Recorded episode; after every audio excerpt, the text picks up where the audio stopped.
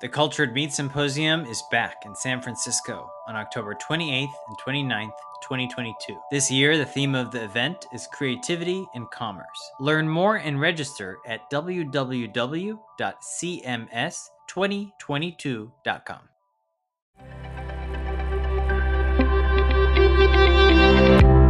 Thanks for joining us on the Future Food Show, a podcast about the future of food technology and the science behind it. On this episode, we're excited to have Will Patrick of Culture Biosciences. Culture Biosciences essentially acts as a bioreactor in the cloud, allowing companies to radically accelerate their research. We learn about the basics about the platform and its ideal applications. Will is a super interesting and friendly guy, and I had a great chat with him. Let's jump right in. Thanks for joining us on the Future Food Show. We're super excited to have Will Patrick on the show today. Will, welcome to the show. Hey, Alex. Thanks so much for having me. It's uh, it's a real pleasure being here. Well, I feel like we've been talking about having someone from your team on the show for quite some time, so I'm really excited that we were able to make it happen. Uh, but I want to first start off with you. Tell us a little bit about your background. Well, uh, you know, I'm someone who loves manufacturing and fabrication, and I've always liked making things. Uh, and that that passion is actually what originally got me into biomanufacturing um, yeah, I had really been into material science and working with new materials, and I was doing that in grad school with like biomaterials, um, and that was sort of where I was seeing these companies utilize biomanufacturing to make new biomaterials, like maybe you know new leathers or new plastics. Um, and that sort of piqued my interest, and I was like really fascinated about how sort of underlying science, like how can you engineer an organism uh, you know, by changing its DNA to produce all different types of molecules, uh, reprogramming sort of, you know, chemistry and, and metabolism to make make new things, uh, make, make new molecules, sort of like that, um, make a new palette of different materials in which uh, engineers and fabricators and designers can utilize to to build things. And so I was really passionate about that sort of like core idea of biomanufacturing when I was in grad school and sort of because again because of this sort of uh, interest and background and passion for sort of manufacturing and fabrication. Um, so that's sort of what started my interest in biomanufacturing, and this was a long time ago, um, seven or eight years ago, I guess now. Um, and um, that eventually led me to wonder why more things weren't biomanufactured and why weren't more of these bioplastics or biomaterials or what have you being produced uh, and because it seemed so amazing and so fascinating and like there was so much potential but it was sort of un potential was uh, it was always sort of things that were possible in the future or the, you know there was initial progress but there weren't they weren't scaled up and so i was very curious about how biomanufacturing could be accelerated. Could there be new tools? Could there be new approaches? Um, and that's sort of what led to the beginnings of of thinking about culture biosciences. That's a little bit about my background and, and how it relates to starting the company. Very cool. And and I will definitely say that the listeners of this show are super interested in all these next gen materials that we're starting to see come out of cellular agriculture. So I'd love to dive into that a little bit later. Um, but you know, tell us about Culture Biosciences and when the company was started and kind of the overall purpose of the company. Yeah. Well, we started in 2016 and we started with me and my co-founder Matt, who are we're we're engineers. We're not bioprocess scientists or biologists or we're not even chemical engineers. We're we're hardware and software engineers. And so we were coming at this from the perspective of we're really we see so much potential for biomanufacturing in the future food or future materials or therapeutics. And it seems to us as outsiders that it's really time consuming and expensive to develop these biomanufacturing processes and scale them. And we were just sort of trying to peel back the sort of layers of why that was the case and see if there was new technologies or solutions that might accelerate things. We also were really, you know, again, because we're sort of hardware and software engineers, we're used to using like platform tools um, and technologies for our work and software that's obviously like cloud infrastructure uh, and SaaS tools and all the DevOps tooling that exists um, that really accelerates the modern software engineer's work. And hardware engineering could be different CAD platforms or even um, you know these various you know rapid manufacturing and digital fabrication services that enable very quick turn, rapid prototyping, accelerate like getting to market and manufacturing very quickly. Um, and we, when we were initially looking at biomanufacturing, we just didn't see these types of platform tools that were accelerating the work of bioprocess scientists and biomanufacturing. So that that that was sort of a, a core sort of sort of thing that we were feeling and an intuition we had is that there seems like there could be better tooling here um, that could accelerate these scientists. So um, originally with um, uh, with culture, we we really just had that very high level perspective, and then we started looking at specific ideas, um, and and so specific problems and specific ideas. So we spent about you know two or three months sort of sitting in various laboratories of of different companies.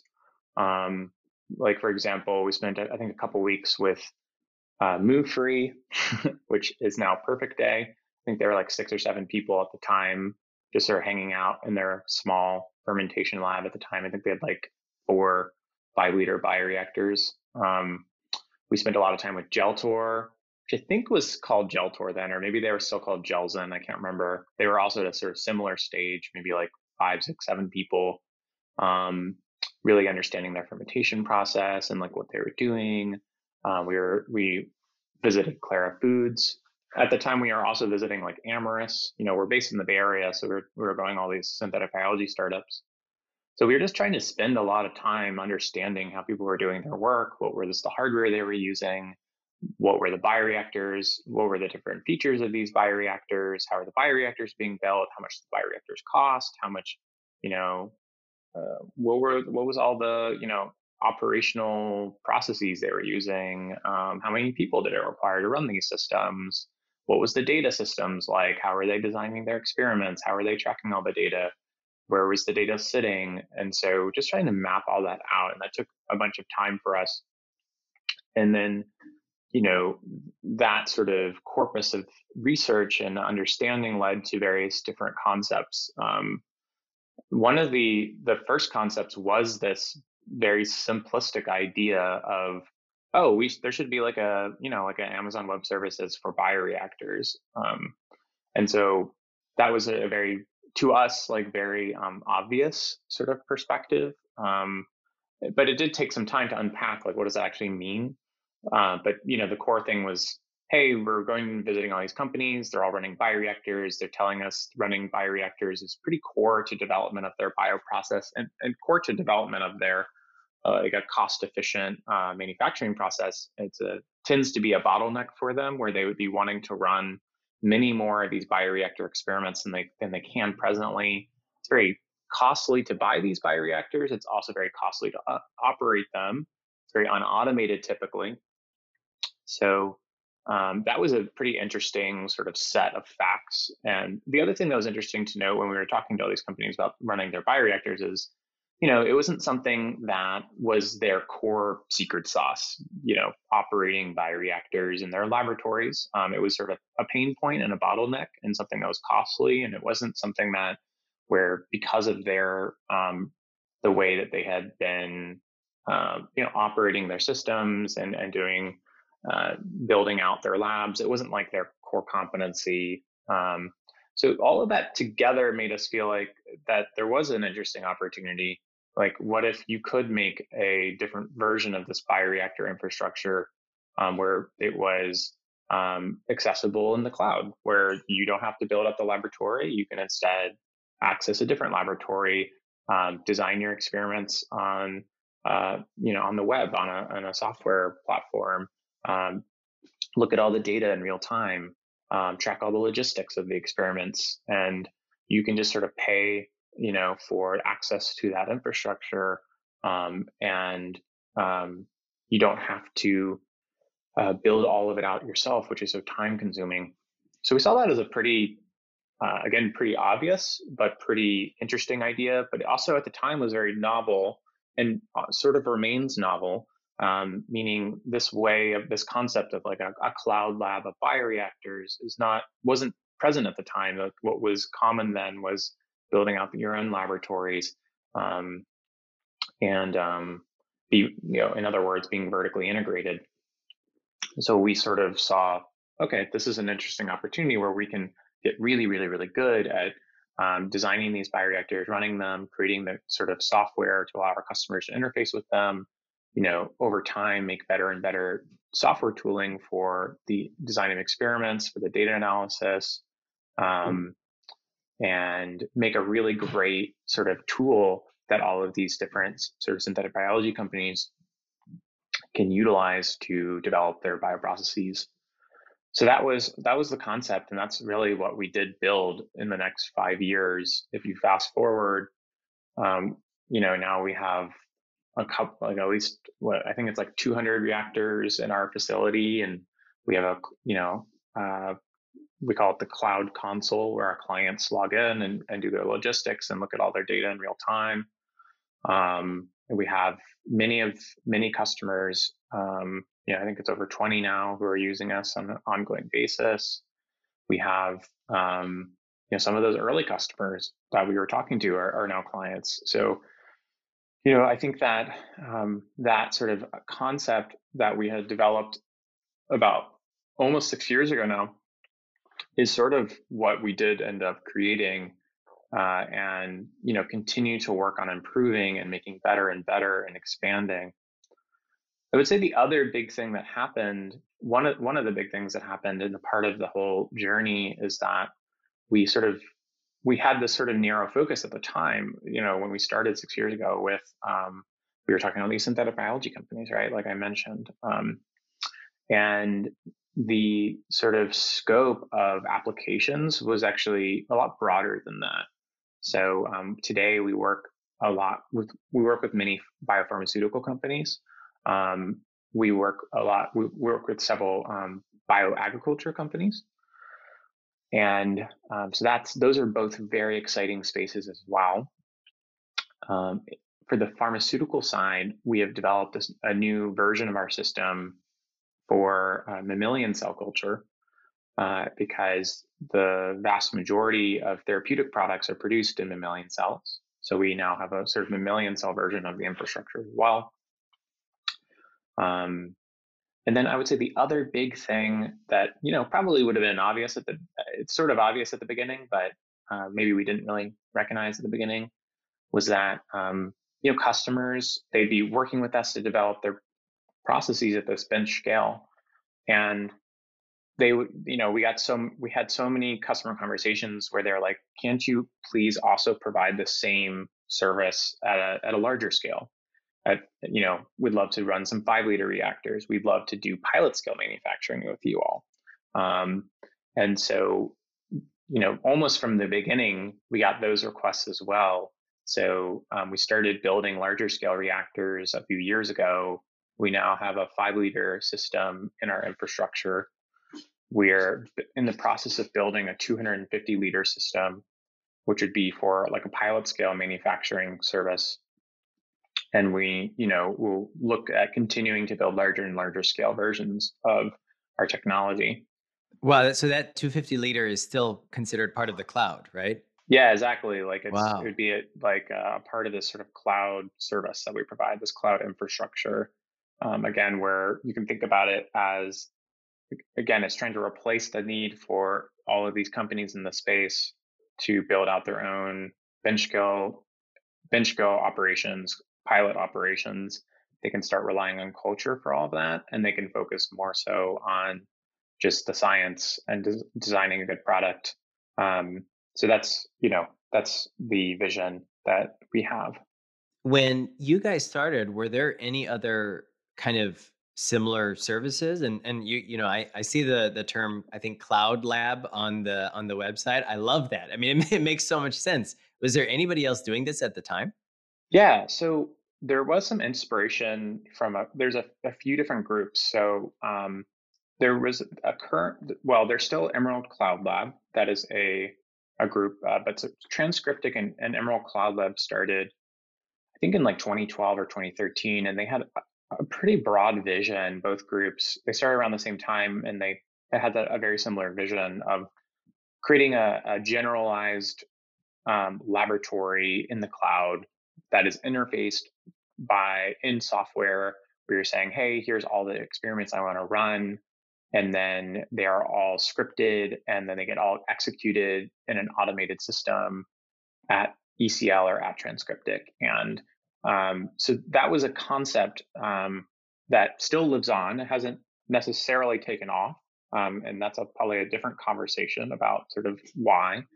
But that sort of vision, I think, definitely there, you know, was inspiring at the time about um, this this like the benefits of digitization of uh, and and and virtualization of the work and and how that can be um, really impactful. The other thing though is that we were very aware of the traditional service providers in biomanufacturing, which are more common in the biopharmaceutical space, which are all the CDMOs. Like the CDMO is a is a massive industry and market of companies that support the development and scale up and manufacturing of drug products. So we're very very familiar with um, how those um, companies work and what's great about them, and then also what are some of the limitations.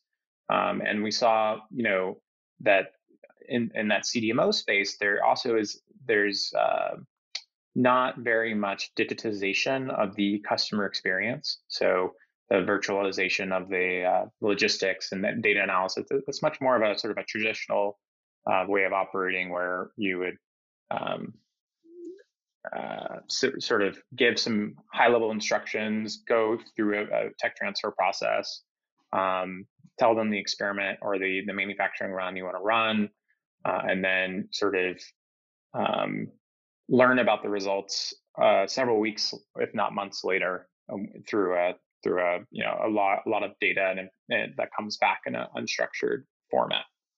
It's not, that's just the way that the you know industry works, and it, it um, and we sort of saw an opportunity to to bring more virtualization and digitization of that to that, where you could have a much you know a real time experience, um, looking at all the data, have more control as if it was in your own laboratory, uh, but still make it sort of the benefits of not having to build out your own infrastructure. So we are also very aware of this that CDMO market and the again like what why people would use CDMOs in the biopharma space, but also the limitations and in order to understand how to position Culture's offering uh, compared to that. When I think of you know I guess a traditional web server, you do AWS, you would never have to go on site or, or anything like that. In this scenario, would anybody that is you know working with you guys need to go on site to either set things up um, or is it you know completely you know uh, separate? Do they just send you kind of some of the i guess materials needed or or how, how does yeah. That they just send us everything and then they they view everything uh, you know from their own home or office so they send us you know their organisms they're working with um, media components or, or we'll purchase the media components on their behalf. Um, and then and then we do everything. Um, it's it's very common that customers want to come for tours um, to sort of see the operation and understand how it works, but uh, we don't have customers um, who that come on site to actually work with us while we do the work. Like we're we're doing the work and and performing performing the work, and they're sort of at their location and site.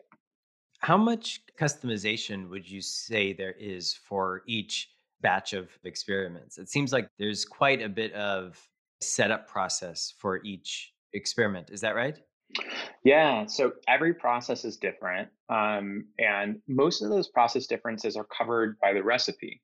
So the recipe means in a bioprocess, it would be the set of steps that are executed uh, in order to brew up your organisms, right? It's it's similar to a recipe for making a cake or for you know anything else.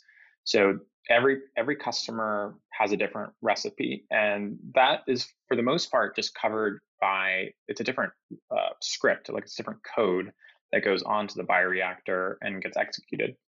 There also are different steps um, before and after the bioreactor for different customers. So we have to have flexibility in our operations to cover those. So, for example, the seed process, so going into a bioreactor, you first culture up some cells, usually in a flask. There'll be some different variations there depending on the customers. And so you have to have enough flexibility in the way you do the operation to cover those different seed processes. Similarly, at, you know, you run a bioprocess in the reactor, you take samples that come out of the reactor and you need to process them in different ways depending on the customer. So we have to build in um, flexibility in our operations to cover that. What we internally we have this concept of what we call the menu, quote unquote, which is basically our set of you know the set of operations that we can cover, where we have set up the SOPs and, and ways of operating to cover that sort of that scope. Uh, not everything is in the menu though, and sometimes there are things that are totally bespoke to a customer. And we just, we are not set up to cover those things. And that happens. It's not frequent at this point, but um, there just sometimes are things that are a, a, totally different sampling process or a totally strange seed process or, or what have you. And we, we're just not going to be able to cover it. So that does happen, and we just can't cover those things. But broadly, um, we have enough flexibility in our systems and processes um, to cover the, the vast majority of customers who come to us. So this is really cool, and it seems like you know there could be you know research going on where there could be a startup that doesn't necessarily even have a bioreactor but they're ready to go to bioreactors and before they do that or instead of doing that they send it to you guys and then you guys set up that entire process for them and continue to run the experiments yeah, I would say a, a couple things though. Our our vision here is that um, biotech companies, like companies who are product companies producing a new alt protein or, or whatever, they still need to be the core technologists and product developers and scientists. Like they need to develop the the the IP and also the knowledge of how do you develop a develop the bioprocess, develop the organism we're not in the business of like where this by the way this just wouldn't work but um, we're not in the business of company comes to us they have an organism and they're like hey just develop the process for us. Um, we actually don't do that we actually don't want to do that. We we believe the right approach is that these biotech companies should have that sort of know-how and knowledge internally and then they can rely on us for their infrastructure and you know that's the bench scale infrastructure today. But you know in the future would be the pilot scale infrastructure, and you know that they could rely on us. But we still want those companies to be uh, really really experts on developing the process, and we want to help them and we want to assist them as much as we can. We're going to build better and better software tools to give them you know really good design tools and analysis tools. But we want those those folks to be the experts.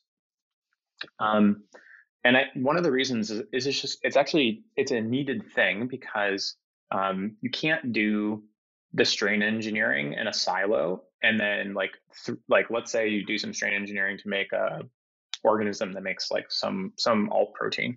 You can't just like do some of that and then kick it over to a different group and like have them quote unquote like optimize the process and then you're done. That's just not how it works. Like all of this work needs to happen in close connection. Like you need to do the strain engineering in close connection to how you're going to do the bioprocess development, in close connection to how you're going to do the downstream purification development. All those things need to happen together. And so they all need to happen at that product company. So when we think about like how does what's the future of how bioproducts are developed, you still need all of that sort of core technology, core technical understanding uh, to be happening at the product company. But I think they can be relying on you know pieces of infrastructure like culture. So anyway, I just want to. It's, it's an important clarification because um, I think like um, it's not a good idea, right? If we have, if there's a company, if they're a young company or what have you, that um, hey, we have a we have an organism that's now making a little bit of this thing. Like let's give it to culture, and then they'll make a process and give it back to us. That's just not really a good. It's not an approach that can really work. Um, it still requires that company to build out the sort of bioprocess know-how uh, and then they can they can instead of building out their, all of their infrastructure that's where they want we want them to come to us. We want to like don't don't go buy 12 24 36 bioreactors uh, and build out you know a team of 10 to 20 people right? Like you can we can you can rely on culture for that piece and we we can really accelerate that company instead of having to spend a year or two building all those operations out and spending millions of dollars that's what you can rely on culture to do um, and but you still need to hire really great scientists and do the and do the the core r&d work I think, yeah, I think that totally makes sense, especially from an IP standpoint. And I'm chuckling a little bit because I have I have two examples. Maybe you could t- you could tell me if these examples are good. But if I'm like, let's say, printing something, I will design it. I will kind of print it maybe once at home, and then I'll go to a print shop to print more. In this scenario, it's not necessarily you know we're going to get a final product. It's more about the data is the final product but I, I don't have to buy an industrial printer. I could just, you know, the first sample I have is just my home printer. Next one is if I'm building a food product, I could go to a, a co-packer or co-manufacturer and I would be required to like give them the recipe and maybe even the ingredients, right? And then they mm-hmm. just kind of put it together and give me 50,000 units. Whereas otherwise I would have to eh, kind of do it very slowly in my in my own commercial kitchen. Would you say that's a better example? The second example, the co-manufacturer for the food industry, is a good example of where we're going to be. That our pilot scale manufacturing is more for that. The example in the food case is, let's say, I don't know, you're making some kind of, you're you're trying to make a really optimized like chocolate chip cookie, and right now the way you're doing that is like you have your KitchenAid mixers and you have your various ingredients and you have your oven and um, you're making and you can do like you know every hour you can do one experiment, like one new chocolate chip recipe. Um, and let's say there was some chocolate chip optimization company, uh, infrastructure company that had like 500 KitchenAid mixers and they have like 500 ovens and like all the different types of like chocolate chip cookie stuff. And you're like, okay, I'm not actually gonna, I don't like, I've done a couple of, you know, chocolate chip optimizations here at home, but actually I need to like work with this like this chocolate chip optimization company um, who has all the infrastructure, and I'm to tell them here's like 300 different recipes I want to get executed and make chocolate chip cookies. Send me back all the chocolate chip cookies, and I'm to have this big party, and I'm to like taste them all, and we're to find the best one. But um, I don't have 300 KitchenAid mixers and and 300 ovens, um, so you're going to be you know our infrastructure for for the development of these chocolate chip cookies. And so that's sort of the use case um, because like again in to develop a protein uh, that is being produced like you know a food protein that you want to make in a fermentation process it is a extremely like empirically driven optimization process. Like it like i'm not like exaggerating it will, it will require thousands of different experiments individual experiments in, in small scale bioreactors to create an optimal process that has that hits the you know cost of goods um, required to, to hit the gross margins at scale. So it, it really does require this extraordinary empirically driven process. So so most companies would be thinking about doing that by building out you know 10s 20s 30s 40 bioreactor lab like in a lab where you're just running cranking out experiments right? So again that's that's the use case is like all of that infrastructure for for doing the r&d work. Um, you know instead of having to build it all out yourself you can rely on a third party for that. I love it and and maybe this is the first time a kitchen aid mixer has been you know compared to a, a bioreactor but i'm sure the scientists in, in, that are listening I think they're going to love that uh, that uh, example. so we've talked uh, about kind of the process, or I, I, should actually say platform, this robust platform that you guys have built, and now we clearly know that it's not about you shouldn't go out and buy, for example, 12 or, or 24 bioreactors. You could use a platform like this and, and maybe even get more data. But I think that it would be interesting now to talk about the different applications. So we, we've talked about proteins. We've talked about a little bit about Muufri, Perfect Day, or Geltor. We kind of understand those types of applications here. But what about cultured meat? What would be uh, the use case of cultured meat? And and I also want to say, you know, you mentioned a couple other things in alt protein, ag biologicals. I'd love to get into that as well. But tell us uh, how a cultured meat company would would work in this case. Yeah. So the first thing I will say is that we presently haven't worked with any cultured meat companies it's not that we couldn't work with a cultured meat company, but it's just it's not been a fit yet. And the, the, the main reason why is that the majority of the cultured meat companies are doing um, adherent cell culture. And that's just not a process we support or plan to support. Um, so our, you know, our the the technical requirement, the basically that that if if the cultured meat company has that as a strong technical requirement, it's not something we can do or you know in our in our setup. Now, in principle, uh, cultured meat companies should be a really good fit for this bench scale cloud bioreactor infrastructure. The main reason why is these companies need to do an incredible amount of optimization to increase their yields in order to lower their cost of goods sold, right? Like they need, in their case, instead of, so for a alt protein company, you're really trying to optimize, um, you know, the, the yield of your product, like lots of protein, um, your, your protein per unit volume, which is the technical term, term for that is titer. Um, you're really trying to up your titer as much as possible. In the pharma in- industry, where you're making a biologic, you're, you also care about titer. You, you want to make a lot of grams of your biotherapeutic protein. Um, but you also really care about product quality. So you're, you're optimizing for product quality and, and titer in the pharma industry. For cultured meat, what you're optimizing for is the, the number of cells that you are um, producing in your bioprocess. You want a very, very high amount of uh, you know cell density or, or, or productivity in your in your process, and um, you know and you're you're also trying to reduce the the cost of your inputs, um, so all the media components, et cetera. So there's a lot of optimization that needs to happen um, in in and uh, for cultured meat clients, uh, and you would need to do a lot of different experiments to do so. Um, so that that would be the the core use case for those companies would be you know, trying out different media formulations, trying out different process conditions uh, in order to um, up their yields, up their producti- productivity, um, and also lowering the cost of their inputs.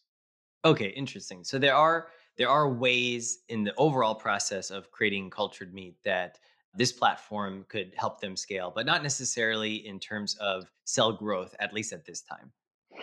It's just it just depends on. So let me take a step back.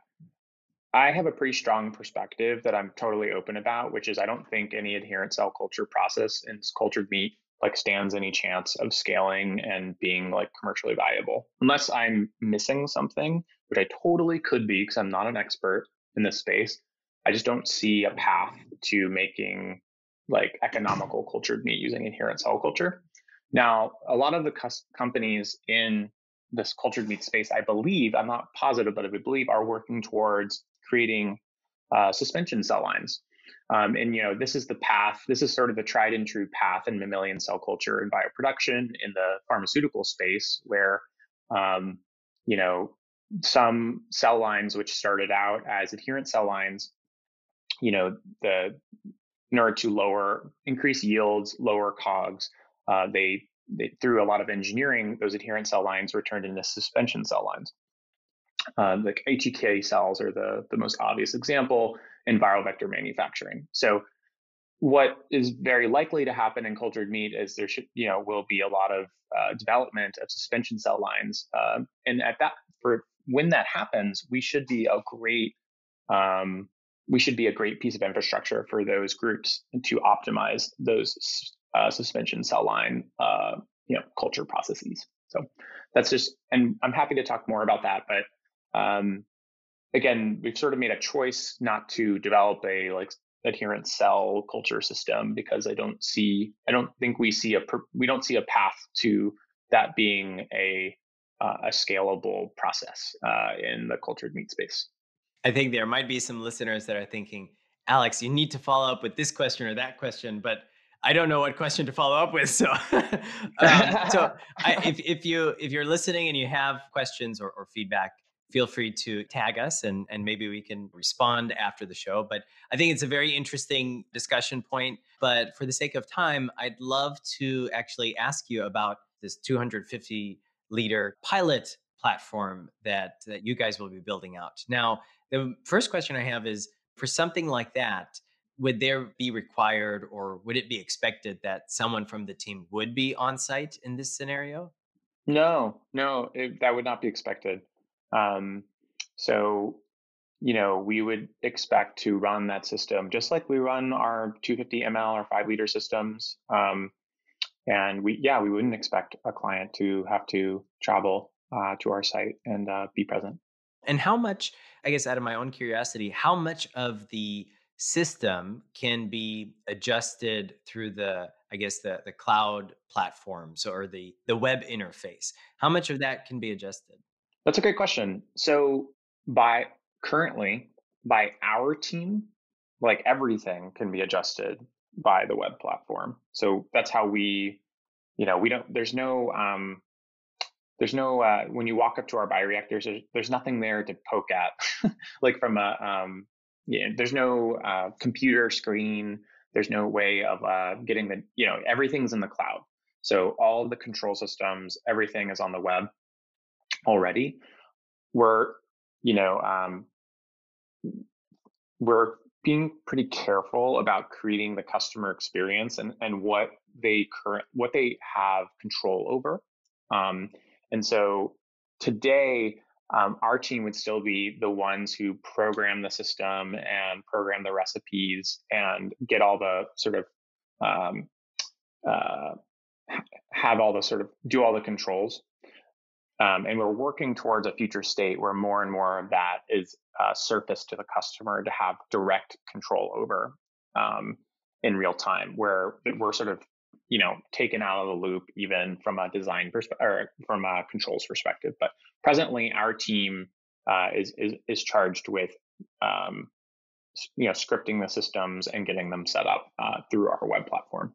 And would you say that a lot of that is automated such that once a change happens on the web platform if it is something that can be controlled automatically so to speak it would happen or would it be more of like something is changed to the web platform and then you know someone actually goes to the unit and makes the adjustment or is it a mix of both oh so everything that is uh, related to the bioreactor is directly controlled from the web platform i mean oh, wow. quite literally the way it works is like you would make a change in the web platform it gets pushed down to the local computer and then it immediately like goes into practice so there's actually literally no way of walking up to the, the reactor and programming it. Um, That's cool. Through, it's all through the web. okay, so that also means that somebody can make a mistake through the web platform, right? And maybe you know set the wrong setting, and then that mm-hmm. experiment mm-hmm. is oh wow okay. So it's it's really a true cloud experience in in that sense. Yeah, it is. It is truly all being run in the cloud. Uh, like all the con- yeah, exactly you know, this has been really fascinating, and I think I, I, probably have a laundry list of questions. You know, my background is in UI design and software design, so I, I will naturally have a lot of questions about the interface and things like that. But to conclude, I want to ask you, you know, for those that are listening, either interested in getting involved, interested in learning more, what is the best way to reach out to you and the team? Well, you're always welcome to reach out to to me directly. And my my email is very simple to will at culturebiosciences.com. So I totally welcome anyone with questions or comments or thoughts um, to reach out. Um, if you're someone who's interested, if you're a student who's interested in an internship, or you are someone looking for a new job application, we have a lot of different opportunities that are posted on our website on our careers page. Um, sometimes also it can be useful just to send a send an email to our um, sort of our general inquiries email email account, which is quite actively monitored just like inquiries at culturebiosciences.com. So those are probably the two best ways. Awesome. And where is the facility located? And you mentioned that there's the opportunity to tour. Do you guys give tours only to potential clients, or do you have open tours for those that are interested? That's a good question. Um, so, our core facility today is in South San Francisco, and we do give tours um, we don't give open tours, I would say. Um, it's sort of on a case by case basis. We do give a lot of tours to clients. Um, and we are also, because we're very thoughtful about giving tours for customer intellectual property. And we like have a constrained area where we tour. So we're, we're never in any we're never in a room, for example, with any customer intellectual property, and and uh, so we we do tend to be quite careful there, and so there is a little bit of discretion that is important for us when we when giving tours. So it's mostly focused on potential clients, um, um, but um, but you know we do we do from time to time give more open tours for other folks, and so uh, if if, so, if those if folks are interested, you, you know, again, feel free to reach out, and, and it's you know possible that we could set something up. Excellent. Well, thank you so much. Do you have any last insights for our listeners before we close off? No, I mean, I just I, I continue to be just inspired and blown away by the possibilities of biomanufacturing. I mean, we're six years in, and I feel that strong more strongly than ever. And it's it's been so fun to just see the, you know, the industry advance and develop in this time. Um, and uh, you know, I I think the cellular agriculture space is one. When we started, I would have never thought that it would have grown and been as sort of impactful and yeah, fast growing as it's been, and that's been in- incredibly interesting to see. Um, I think you know I I wouldn't have predicted six years ago about how important like heme protein would have been to the Impossible Burger and all of these other you know the success of Geltor and making their their collagens and these very real impactful products that are that are getting out there. Uh, I don't think I would have predicted that, and it's really neat to see that um, progress. And um, you know, I continue to just be inspired, and um, I just feel really lucky to be in this role um, at this company where we're helping all these different types of businesses and product applications.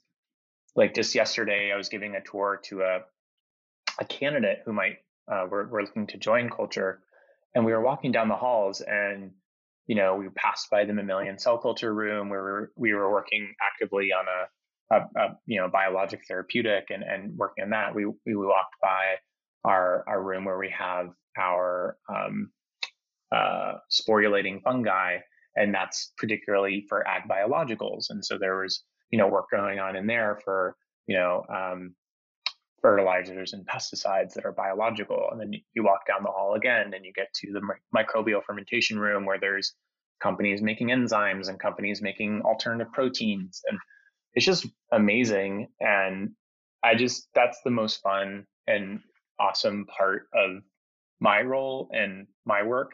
Um, and, uh, I just, yeah, I just feel really lucky to be in that position of sort of being able to have this sort of broader, broader view on all these different industries and, and play a very, very small role in helping push along these, these transformative products. So, um, that continues to give me a lot of inspiration and energy. And, um, you know, I just think again, there's a, there's a lot there's a lot to be excited about. There's a lot to be hopeful for and optimistic about in terms of the future of the space and what's possible. And it just continues to get me out of bed in the morning and, and keep doing what I'm doing. Definitely inspiring words, and it really is looking into the, this this future of biotech. So, Will, thank you so much for being on the show. Thank you. I really appreciate it. I hope you have a great rest of your day. Thank you. This is your host, Alex, and we look forward to seeing you on our next episode. This program was produced by H Media. See you soon.